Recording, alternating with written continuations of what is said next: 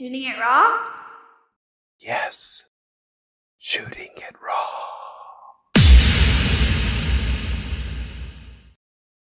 Um, well, I would say I, I feel like I have a, a challenging relationship with it now only because I have two little kids and you want to like capture it. It's like always a balance to me between capturing the moment and being present in the moment. And I feel like, especially with two little ones, it's really hard to do both. So I feel like my wife constantly has her phone out. So all of our pictures are of me and the two boys and not her and the boys. And I don't know if it's because there's so much that comes with the phone, right? Like it's impossible to pick up your phone and not have some sort of notification, whether it's an email or a text message or a bank balance or whatever, right? Like, so it isn't just picking up a camera. So I think that's a completely different thing. It's easy to get sucked in, but then also being like, I don't performative. I mean, that's kind of where photography is for me right now is, is with my kids. And I feel like making them perform to capture an image that is representative of what we're doing takes away from the realness of what we're doing. So I feel like that's a little bit hard for me now. I mean, I think always there's those images that you see that that move you, but in in real life, it's it's hard to to see how to do both. And I feel like I'm so much more weighted now in trying to be present that I think I err on the side of not enough capture.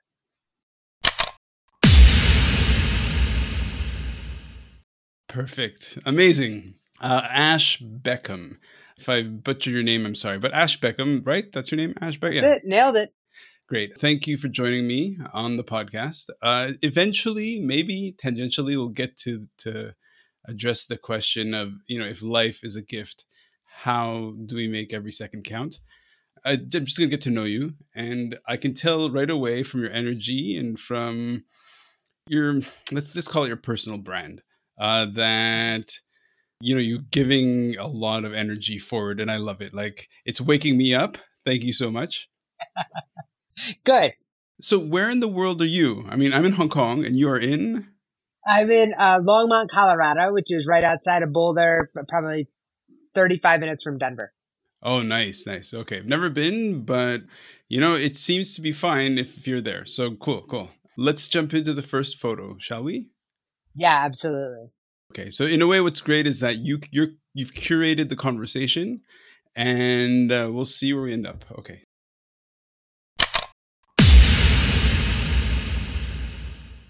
Oh, great. Okay. Um, and he, okay, so the mechanics uh, or the, the jeopardy of the show is that uh, I don't look at the photos beforehand, so I don't know what I'm Oh. gonna get, and I don't research my guests. Um, and you're gonna be like, "Who is this clown?" The photo is it looks like a book cover. The at the top in black uh, letters says Ash Beckham, and then "Step Up" in really big, bright white uh, letters, and "How to Live with Courage." Oh, how to live with courage and become an everyday leader. Okay, and then what it is, it's like it's it's like it's like a the person is like standing on a red, it's like a red pa- painted pavement or something. It's like it's but it's a red field, and you see somebody's um, feet. So they're like photographing their feet from above, and they're wearing black, I don't know, leggings, I guess, and uh, white Converses maybe with white Mhm. laces. So it's very stark. Like whoever designed this knows how to design a book cover. It's beautiful, very dramatic. You don't know me, I don't know you. How to live with courage and become an everyday leader. You have no idea how how much I connect to that. So, okay, look, take it away. Oh yeah, well that was um you know one of the most challenging things I've I've ever done was was write a book. I was lucky enough that I had I did a couple TED talks and and they got traction online and and went viral and was kind of launched into the speaking career. Oh wow. and there you know there's kind of this like route that it takes right? Like you're not your legitimacy maybe is rooted in whether or not you've written a book. And i like never even though i like i wrote the speeches and delivered the speeches like you know it was almost like it was uh if you didn't have something to sell at the conference bookstore were you as good as people thought you were right and so that didn't feel like a fit for me. Like I never considered myself a writer. People like, well, if you do, you know, a blog post every day, you've got 365, you like have enough. But I didn't want just words, right? Like, right. I wanted there to be a message. And so I didn't, I had this, you know, I had a talk and it kind of pulled it out to like an hour long keynote address that I was giving at universities and corporate environments and conferences Wow. and all that kind of stuff. But I was like, how do you make that a book? And then I was around all these people in these environments that were like, oh, I, and it was the kind of this tack from like living authentically and it kind of transitioned to, to inclusivity Mhm. and authenticity being a leadership style. And so people would come up to me and say, Oh, Ash, I loved your talk. It was so great. When I get a promotion, when I finish my degree, when I manage a budget line that is X, when I have this many direct reports, I can't wait to use your leadership style. And I was Okay. like, ah, no, no, no, no. Like that's not, that's not it. Like everybody, I would be in these rooms and I'd be like, who, who thinks they're a leader? And 40% of the people would raise their hand. And then I would say, who thinks the person sitting next to them is leader? And everyone would raise their hand, Mhm, right? It was like a mhm. self perception issue. Ah. So the book was kind of this way, I mean, twofold, right? Like that, that anybody from like the C suite to sit in the bench on the fifth grade basketball team, right? Like you can lead from exactly where you are. And then to bring in these ideas of authenticity and humility and empathy and courage and grace and, and these ideas that like every situation for you to be a leader, you kind of have to select what type of leader you want to be. Like it's always authentic. It, you know, they say whenever, if all you have is a hammer, everything looks like a nail.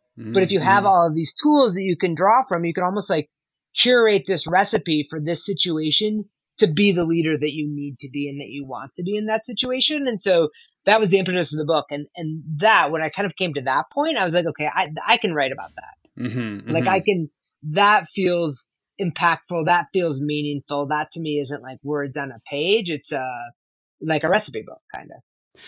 Okay. Uh, I invite you to take a breath. That was amazing. That was great.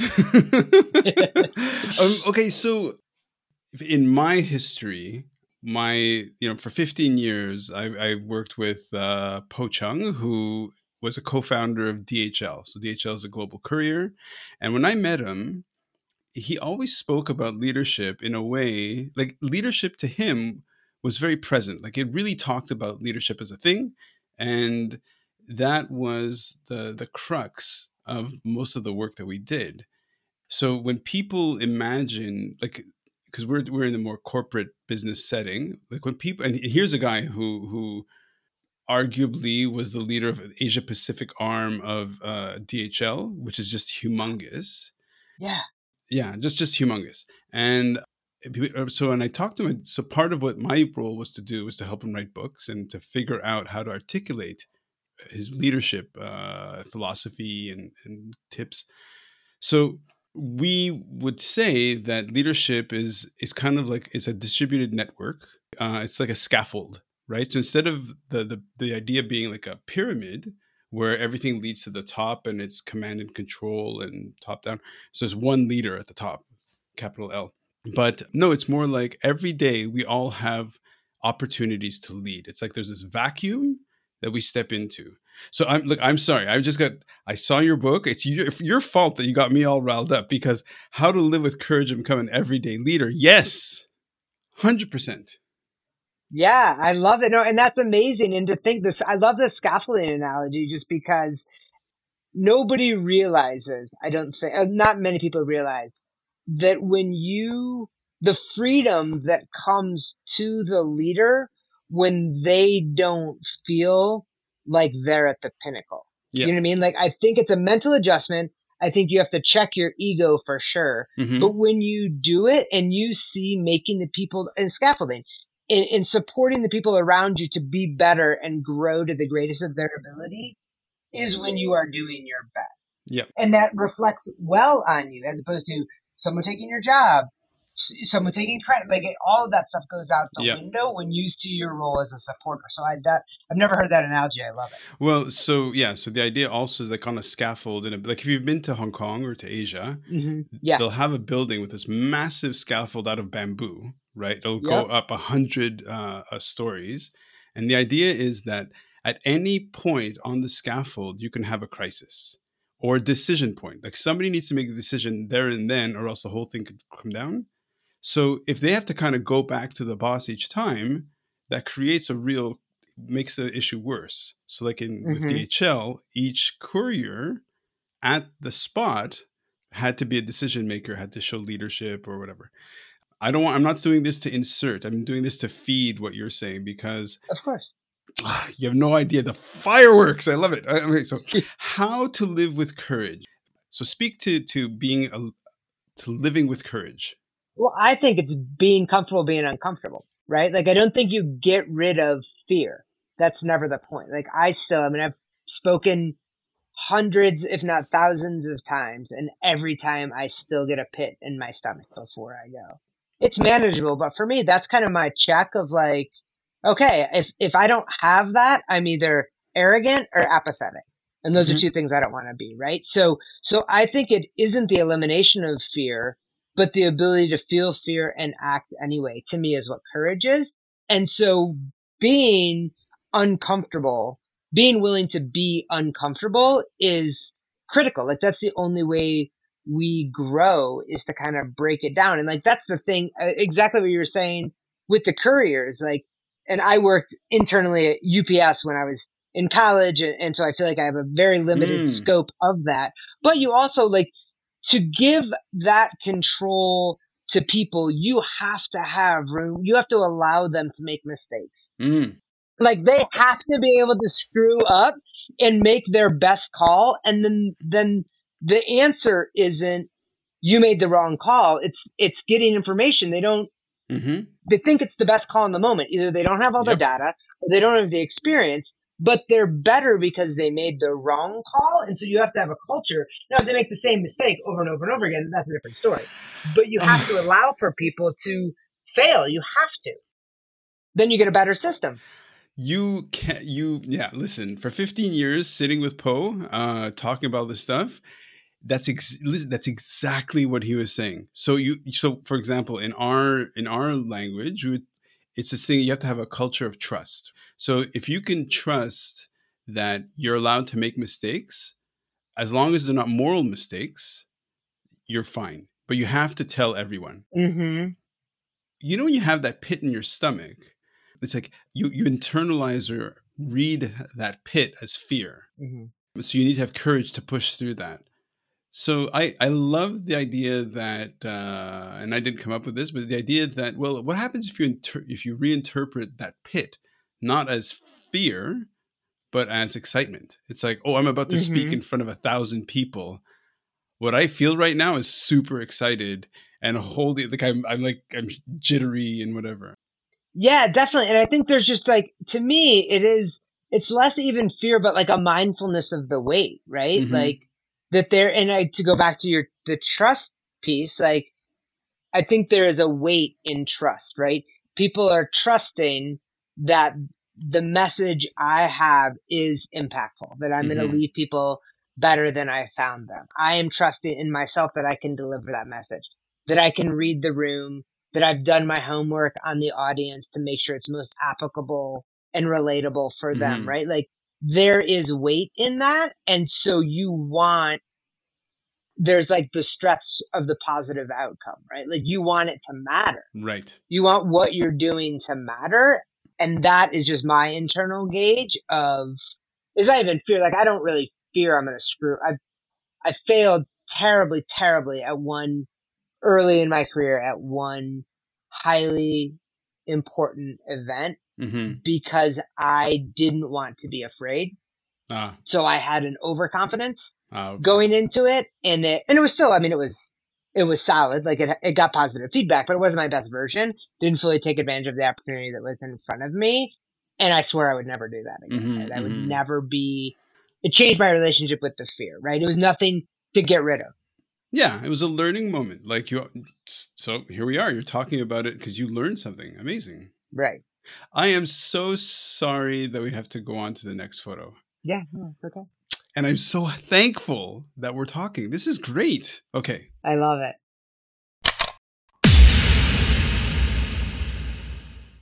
boom i, I want to say hard left not because Sure. So in it is okay. So I've described it. it. The light is perfect. So it's like sunny outside, really beautiful.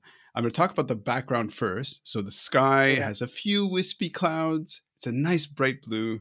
I can see maybe the hints of a beach, maybe like the ocean far off, and some like rocks. I mean, if you've been to Nova Scotia, it kind of looks like Nova Scotia. I'm Canadian, so that's how I can see it, say it. Uh, there's like salt water. Look, all of that is fuzzy. It's in the background. In the foreground are four people. This is like the fuzziest, warmest photo. On the left is a is a woman with a boy on her shoulders. On the right is another woman, which I think is you, because it's the same Mhm. hair, uh, holding another smaller boy, kind of looking through the whole thing. This looks like a family photo, Yep. and everybody is just radiating. Sweet. Oh yeah, that is so. That's my so that's uh, that's me, and then my wife, uh, and then our two boys. The oldest one is Luke, and the youngest one is Max. Mm. Um, and this picture is just pure joy to me. We were on a vacation together. Like the first one, we were in Mexico, um, Mhm. but we were right by a beach, and we were. It was just we were. It was an amazing time. We were with friends, really just exploring, exploring what it meant. So Max, uh, our youngest, was born um, at 26 weeks. So he was born three months early. So he spent Wow. three months in, in the NICU during COVID. Oh wow. So that was a super, super challenging time for us. And he was immunocompromised for a while and, and, and we were, uh, extra cautious. And so hadn't really, we had seen family, but hadn't really taken many family vacations since. And so this was kind of the, the first one. And, and it, you know, it took us a couple of days to settle in, but this is like halfway through the trip and it is Oh, wow. just, um, you know, I feel like that it's, I think being, I mean, everything, like everyone in that photo teaches me every day, teaches me how to Mhm. be a better person, teaches me what my limitations are, teaches me the things I need to work on, teaches me what's truly important. Like there is nothing you sound like that a I parent. gain more. Yeah. Yeah. Yeah. It's, it's wild. It was this, you know, that was like a significant shift in my life. And I was older when I, uh, my wife carried both of our kids. I was 45 when we had our first kid. Okay. You know, like I was on the older side of, of parenting right. um, which I think for me, I, I don't think I would have been ready before that, and I can't imagine doing it with anybody else other than my wife. yeah. But also, like, it's hard on your knees. my knees are different at 45 than they were at 25. yep. Okay. Wow. Okay. So so many uh, uh, points of entry to talk about this. Okay, this is great. So, from your experience, and obviously, once you become a parent, you become like in in our world, in my world, and what I've trained in is service network leadership. It's like the parent the family really is the if you're if you're born into a family which we can say with 99.9% confidence that most people are that is your first experience of a of a service network and Mhm. we say that parents give parental service and newborns give a newborn service even in, Mhm. in our mind service is the connection is the energy between people so uh, your son who was very young in uh, how how what's what's his name again sorry uh, Max.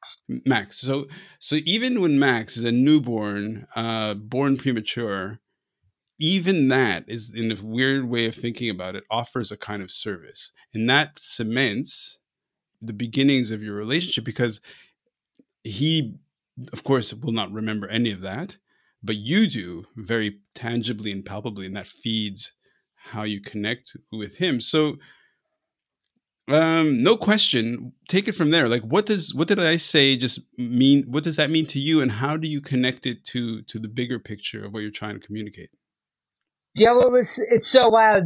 You know, when you said, how do we, you know, it is every moment a gift. When he was born, it was, it was a really scary time for our family. And was he going to make it? And it's unexpected. And Luke had gone full term. And so we didn't really expect this to happen. And it happened very quickly. Mhm. Um, and it was, I mean, it had a positive outcome, but there was something that felt very tragic about it. oh for sure Um, Again, my wife carried both of our kids, and that last three months is pretty formative in that bond uh-huh. between the birthing parent and the child, right? Like that is you can feel them. They're moving around. It's constantly present. It's like there's like something there, and Mhm. and that was taken away, Oh, Right. okay.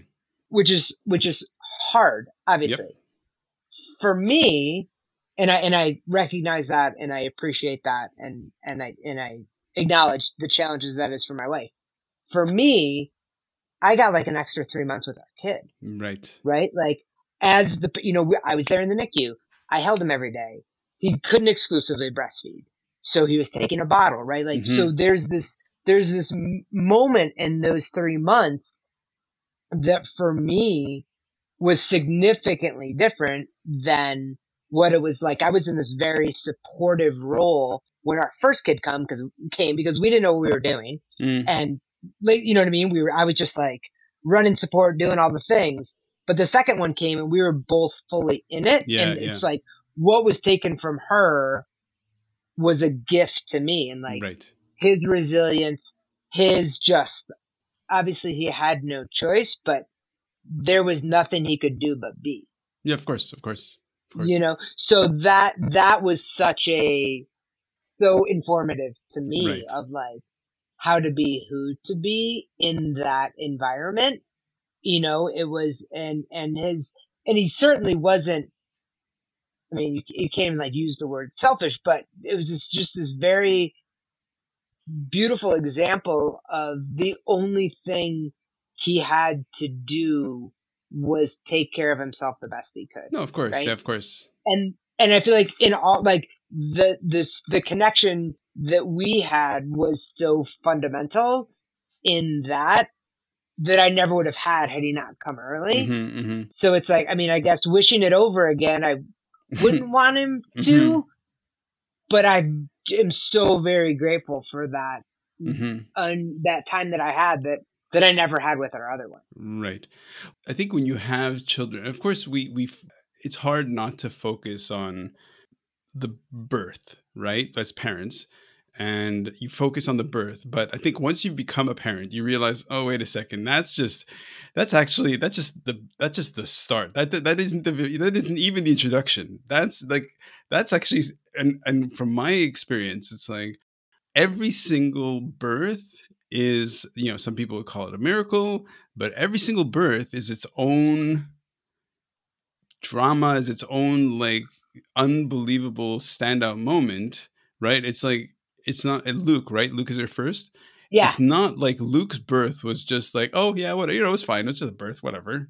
It's just of course it was totally different but but obviously both experiences taught you so much which is Right. fine. Now let's pull back and say okay how do we distill that into into something who's listening so that it's not just like a touching very touching story of of survival and how your family came to be but how can we generalize that lesson for somebody Yeah, I mean, I think that it is being very mindful of what, which relationships, regardless of, of who they are, like the relationships that really ground you, right? Mm. Those relationships, those handful of people, and this could be it. I feel like I've had this relationship with my parents. I've had this relationship with friends. Like I come home or go home, I walk upstairs at the end of the day and my kid doesn't care how bad I messed up. hmm Like it, ju- it's there's like an unconditionalness and an acceptance about that, and I think those are the relationships that we really root in, sure and the ones that that we draw from, and and I think also that we have to nurture, right? Like I think Mhm, those are, and I think to always see the reciprocity in our relationships, right? So even in a work environment, right? Like to be able to to know that you are all that that never goes. It's never a one way street, right? It's always two way. Like it doesn't matter where you are on the org chart. My position is always that I have something to enrich you, and you have something to enrich me. And mm. I feel like mm-hmm. that's my same relationship with my kids, right? Of like, you, you have to know that that goes both ways. And a lot of times we get in that like top down, like you were saying, yeah. Let's pause for a second. I have a cat that's freaking out in the background. I don't know if you can hear it. Just I did. I wondered. Yeah.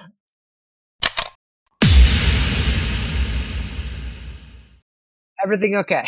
Well, along with children, children are one side of the spectrum of experience, and then Sure. we have the elderly, the extreme elderly, which is the other far side of the experience, right? You know, it's like that curve. of- Sure.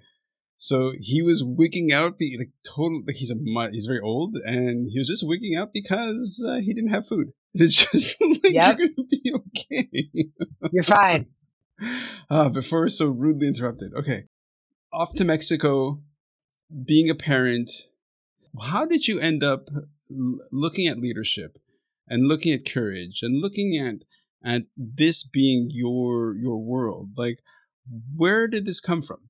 Well, I think it was, I mean, for me at least, there was this experience of coming out that was very formative. I mean, I feel like a lot of the ways, the lessons we learn, if, if we can be open to it, the lessons that we learn and how to treat other people is rooted in how we were mistreated or hmm. even our misjudgments or, you know, I think a lot of times we say, you know, we don't want people to stereotype us, but we don't look and see how we stereotype other people, right? Or, Okay, or how we group people in. So it was, it kind of started with this introspection and, and this ask that people did this introspection.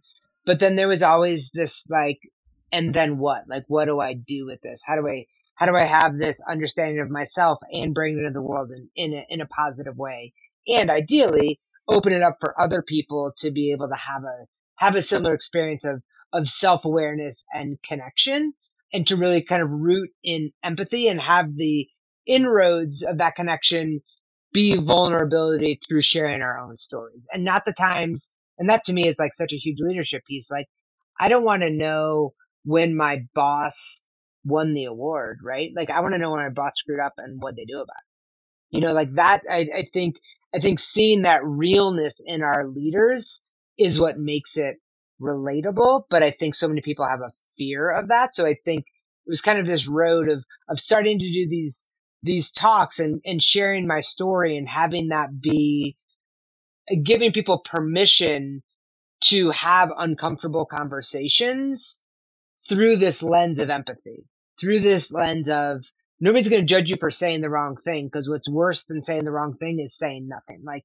i know if you're trying to be an ally. I know if you're you're, you're trying to understand it better. Um, so that was kind of the lens to to get to the point. And then once you figure that out i think the the step to leadership is in being an active participant in changing a culture where that's the expectation not just a single team or a single interaction or a single relationship but but that's the expectation within the entire organization my daughter now is wigging out. Uh, this is they just take turns that's all right okay. Hold on a second. Look, look, I know it makes me look like a real clown. no no no you're good i get it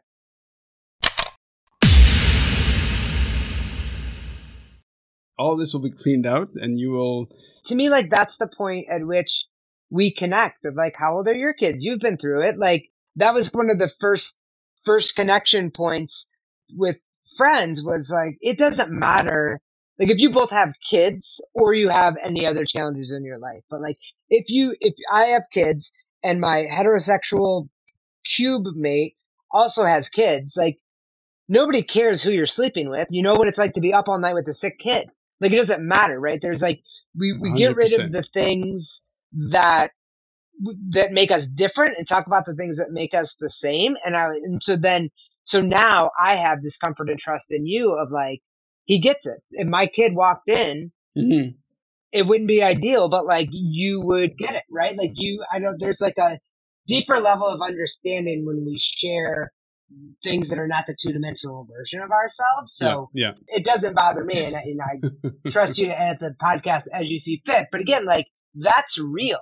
Yep. And like that and real is what's relatable, not Right. like some polished version of it. If you watch the second TEDx talk that I did, I screwed up Uh-huh. and I was having this conversation and I was implying that the woman that I was speaking with was a native Spanish speaker. English was her second language. I wasn't. And I screwed up who spoke what Mhm. and just assumed it would get edited out. Mhm. So I kind of like flubbed my way through it with some long pauses and they didn't edit it out, Oh, which was great because it was like this realness, right? Like there was like right, right. my real reaction in it was compelling enough by the people that decided to edit it Mm. and for better or for worse, like that was part of it. But I also, I think, I mean, obviously editing's necessary, but like, I don't Mm. know what what version do people actually want? Okay. Yes. And we could easily talk about what is editing in terms of our lives, right? Like in terms of the learning process. But to keep it going, uh, let's move on to the next photo. All right, next photo, got it.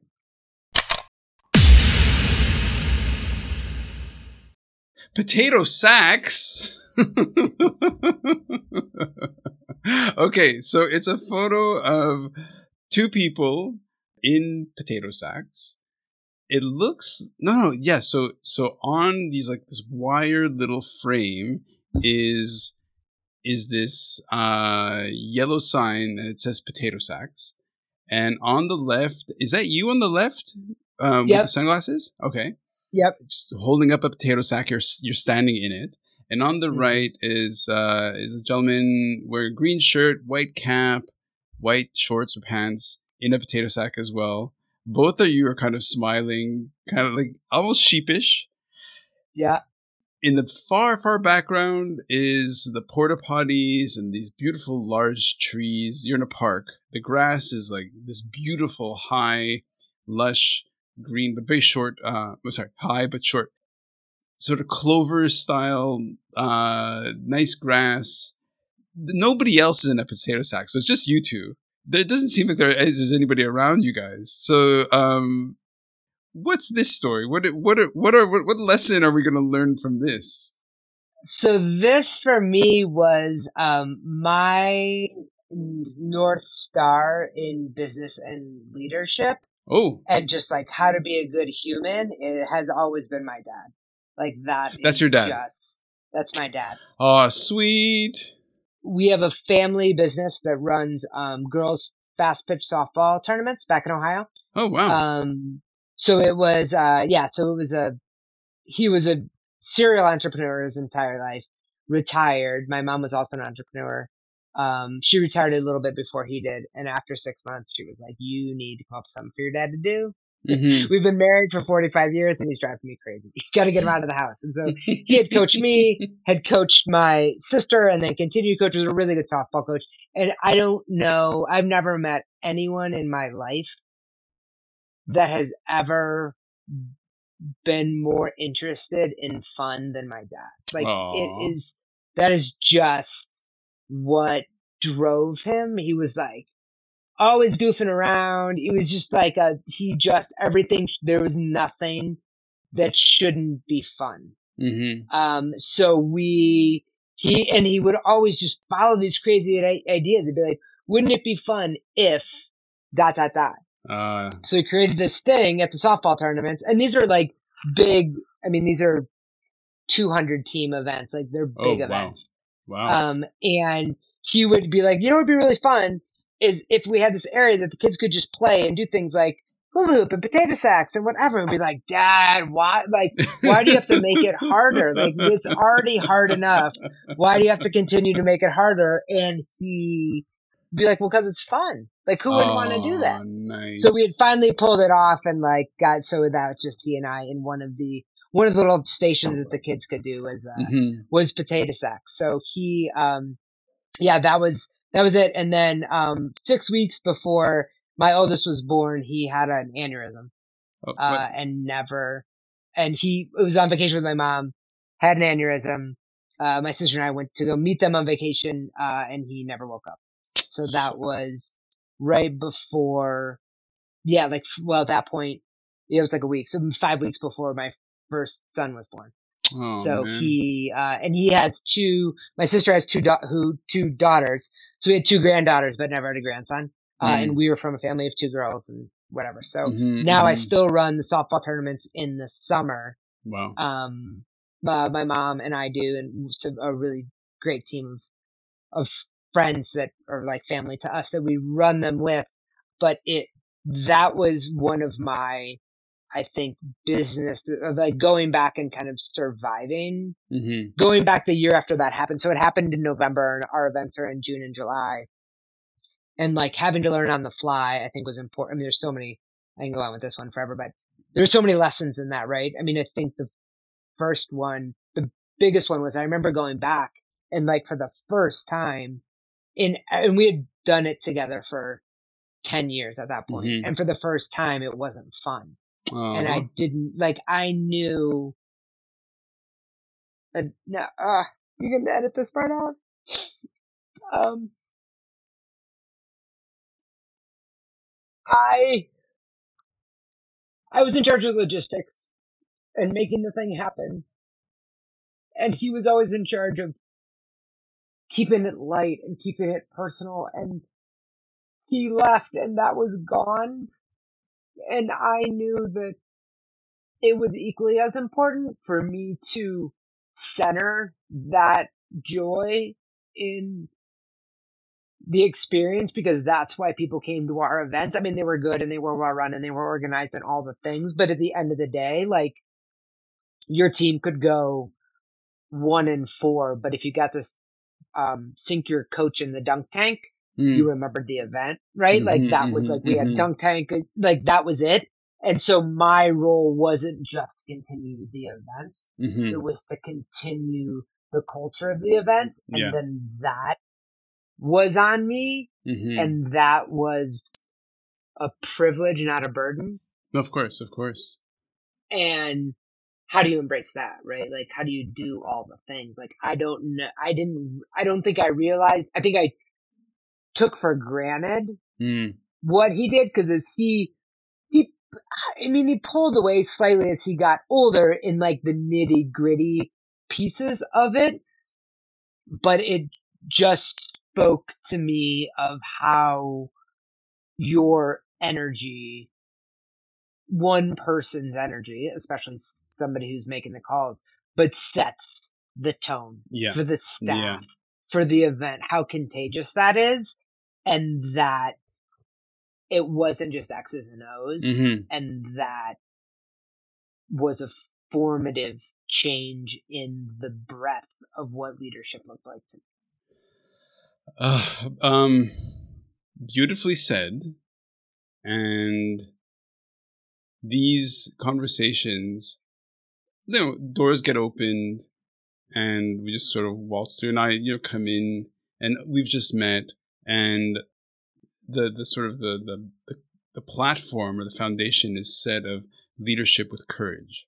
And so the idea of like sharing this part of who you are and your experience with this really sweet photo, potato sacks with your father, and then showing and sharing that that vulnerability because you know of, of having that moment of because this is your life. So so when you're talking about this it's not this antiseptic thing. This is part of who you are in the same way that he is part of who you are.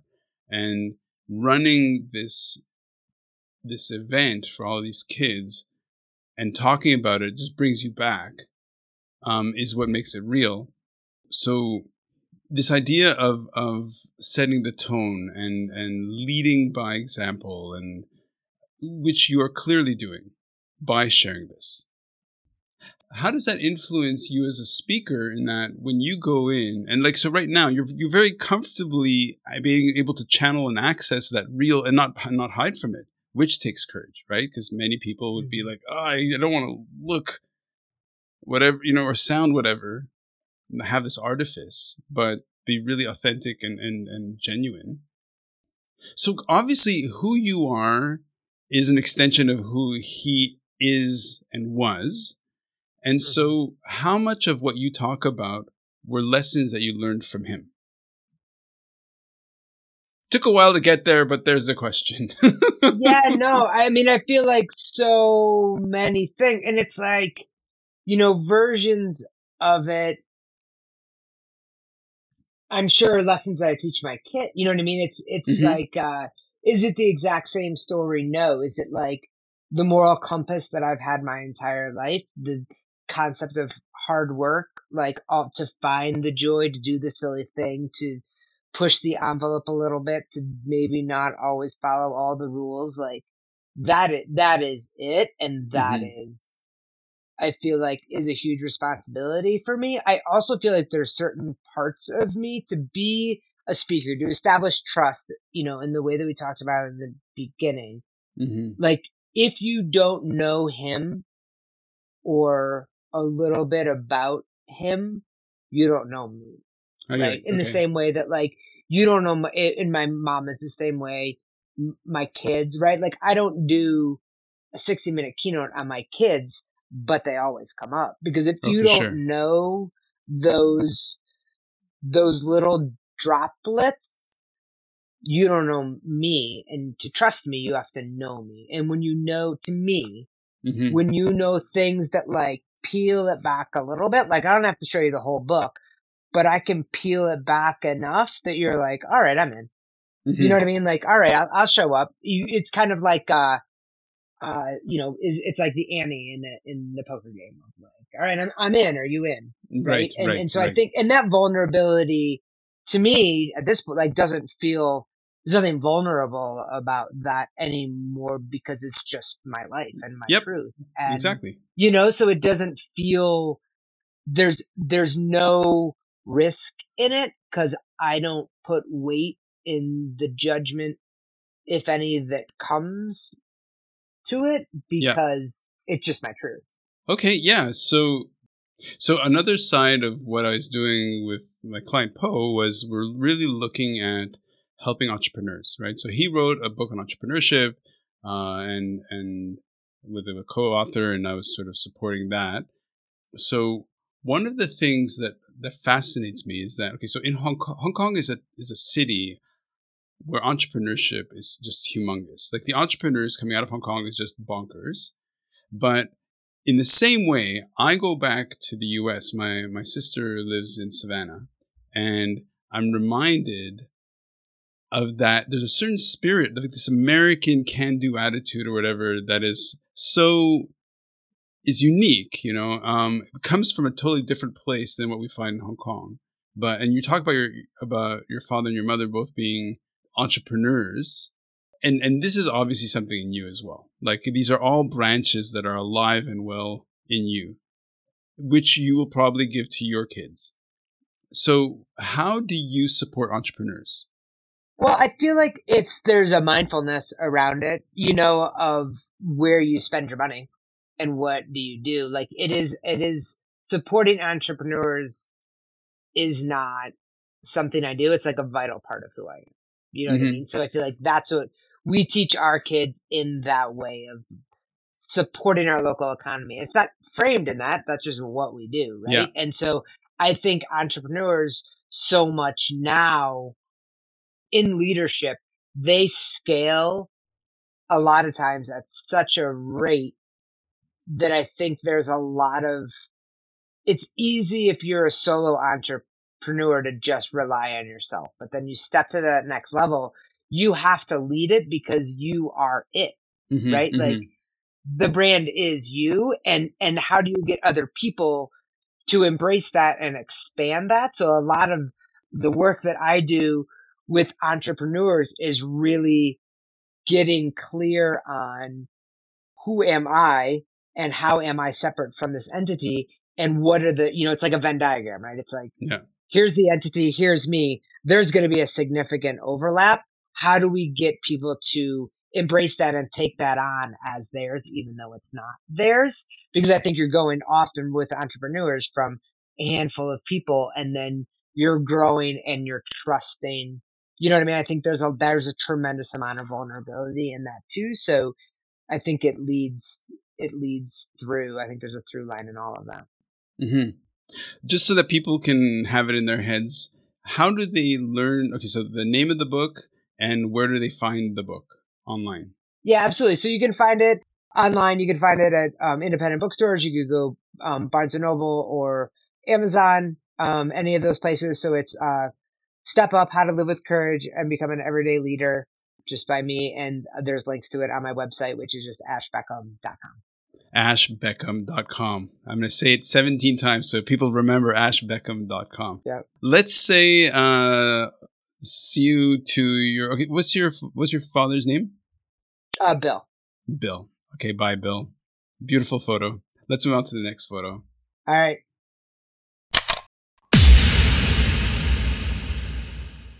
So this is your life, and you kind of when the anchor of the photo has one, two, three, four, five, fo- five women together uh, in what looks like a cave with the light in the background on the walls. You're all dressed rather nicely. Oh, it's probably not a cave. It might be because you're all holding up glasses of wine that yours, I don't see your glass of wine. No, yours has a bit of wine and I could just see it in the background. These big, beautiful glasses with red. Uh, one woman's glass is empty. Like she just went right through it. Yep. You're all together. The smiles aren't as warm as the smiles of your family. I don't know how you got the photo, like in the photo of your family with giving it up with such laughter, because that's a tough thing to get from kids to have just that open. So I don't know what joke you made like that is missing a little bit from this photo because this you're all together. It looks like colleagues together in maybe a wine cellar. Sweet photo. Bunch of friends together, maybe colleagues together. Um, what's this? So this is my bachelorette party with my mom, my sister, my aunt, and my cousin. Okay, well, okay, this is okay. So totally not what I was expecting. Who is your mom? Because you all look the same age. It looks great. I know my mom. So my mom is. I'm trying to see. I'm trying to think of the the picture. I'm trying to get an image of the picture that I sent. Is there someone with glasses on? yeah, yeah. That's my mom. Okay. Yep.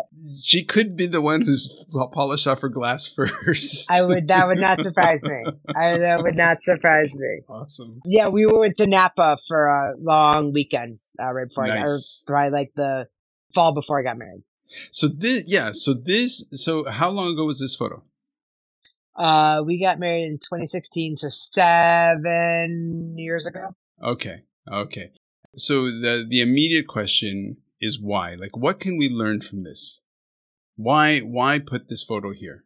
Well, it's for me. It was just strength and resilience of those women. I just Mhm. grew up in an environment where these were the most formative, for better or for worse, the most formative people in my life. I, you know, and so that was, and you know, we had been through some challenges and like continue to go through some challenges, but I think there is just this this connection and this safety that exists in this space and Mhm. this honesty and like a place where you could have some hard conversations. Mm, Um, this group of women, we would always, and my grandmother, my mom and my aunt's mom and I were, were super close.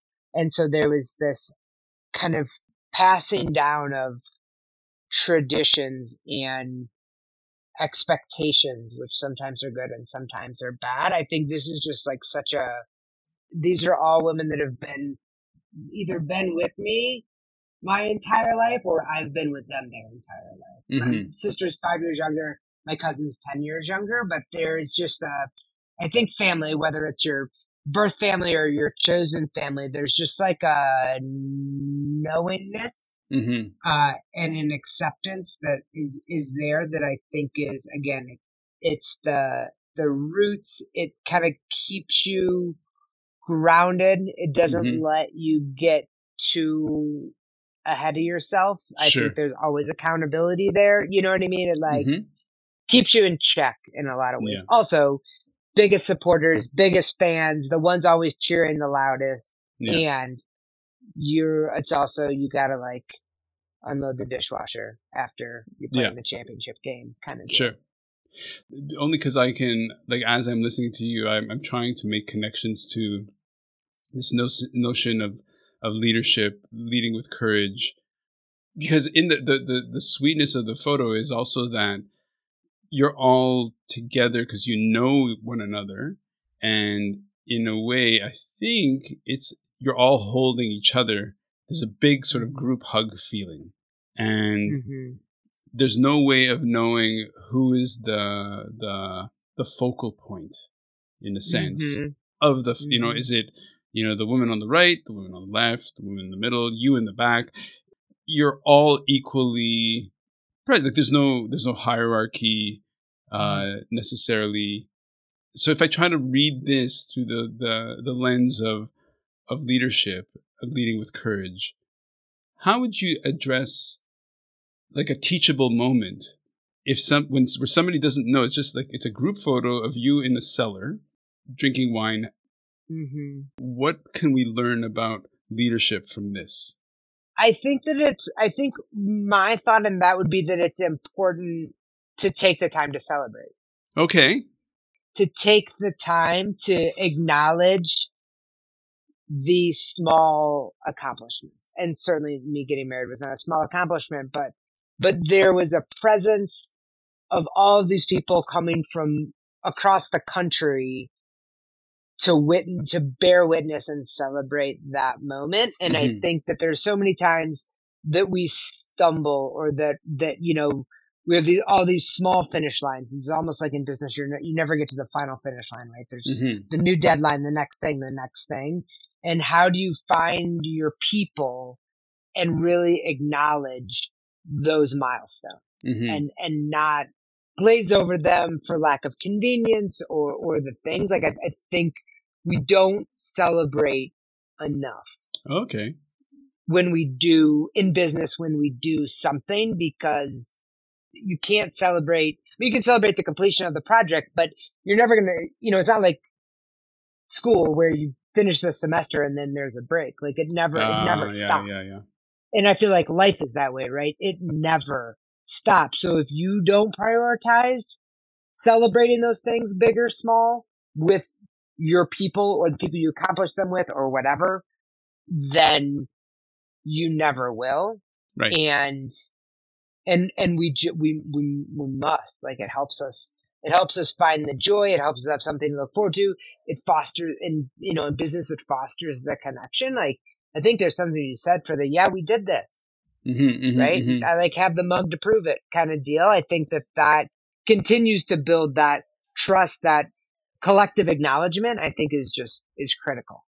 hmm And I think leaders so often set the time frame that they're the ones that have to be no.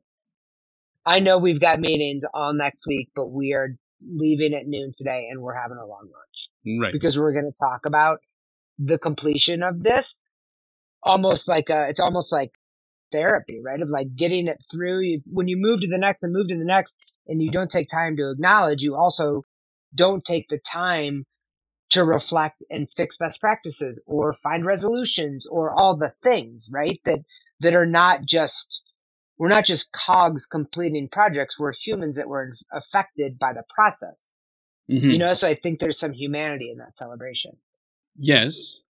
Okay, so we're we're just pulling out of the pandemic and we're pulling out of like the the um, dramatic change, reorientation of communities, of our societies, of our families, of how we live to all of a sudden reorient things where all of a sudden you have to work from home. All of a sudden you have to to kind of reorganize what you think the world works or how the world works. So you're so it's true that you know you have to take a moment to sort of to celebrate. Like you know, a wedding really is okay. We're going to we're going to stop. What we're going to do is we're going to stop the the train, let everybody get off, so we can all say, "Oh, look, we're all in this together. We're here. This is what we're doing right now." So, how has your thinking shifted in terms of celebration, in terms of leadership? And I love how the, this notion of step up step up as their title is the kind of the the the culmination or the the core idea and you've got the feet and then you've got your sons who who as they are born and and learn to walk and learn to talk these are fundamental things about being human. Bringing together leadership and celebration and stepping up how has your thinking changed because of the pandemic? And and i know i can see on your face you're just like what is the question? But how has your how has your your thinking evolved in the past three years from that moment of you together in that cellar? I mean, I think it has to just be expansive. You know, like I didn't know sitting in that cellar, I had my ideas of what, I mean, my dad was still alive at that point, right? Like I had my ideas of my trajectory. I had my ideas of what marriage was going to be like. I had my ideas of what parenthood was going to be. I had all of my ideas and pandemic or not, those like all exploded. None Mm-hmm. of them were rooted in reality. they were rooted in, like, In some fairy tale version of what people tell you it's supposed to be like, or Mhm. maybe the filtered lens that you see, and that is not what it is, Mhm. right? Like, I mean, I, I feel like I give my parents credit and also blame because their marriage never looked hard. Mm. And I know you can't have two humans and have it not be hard.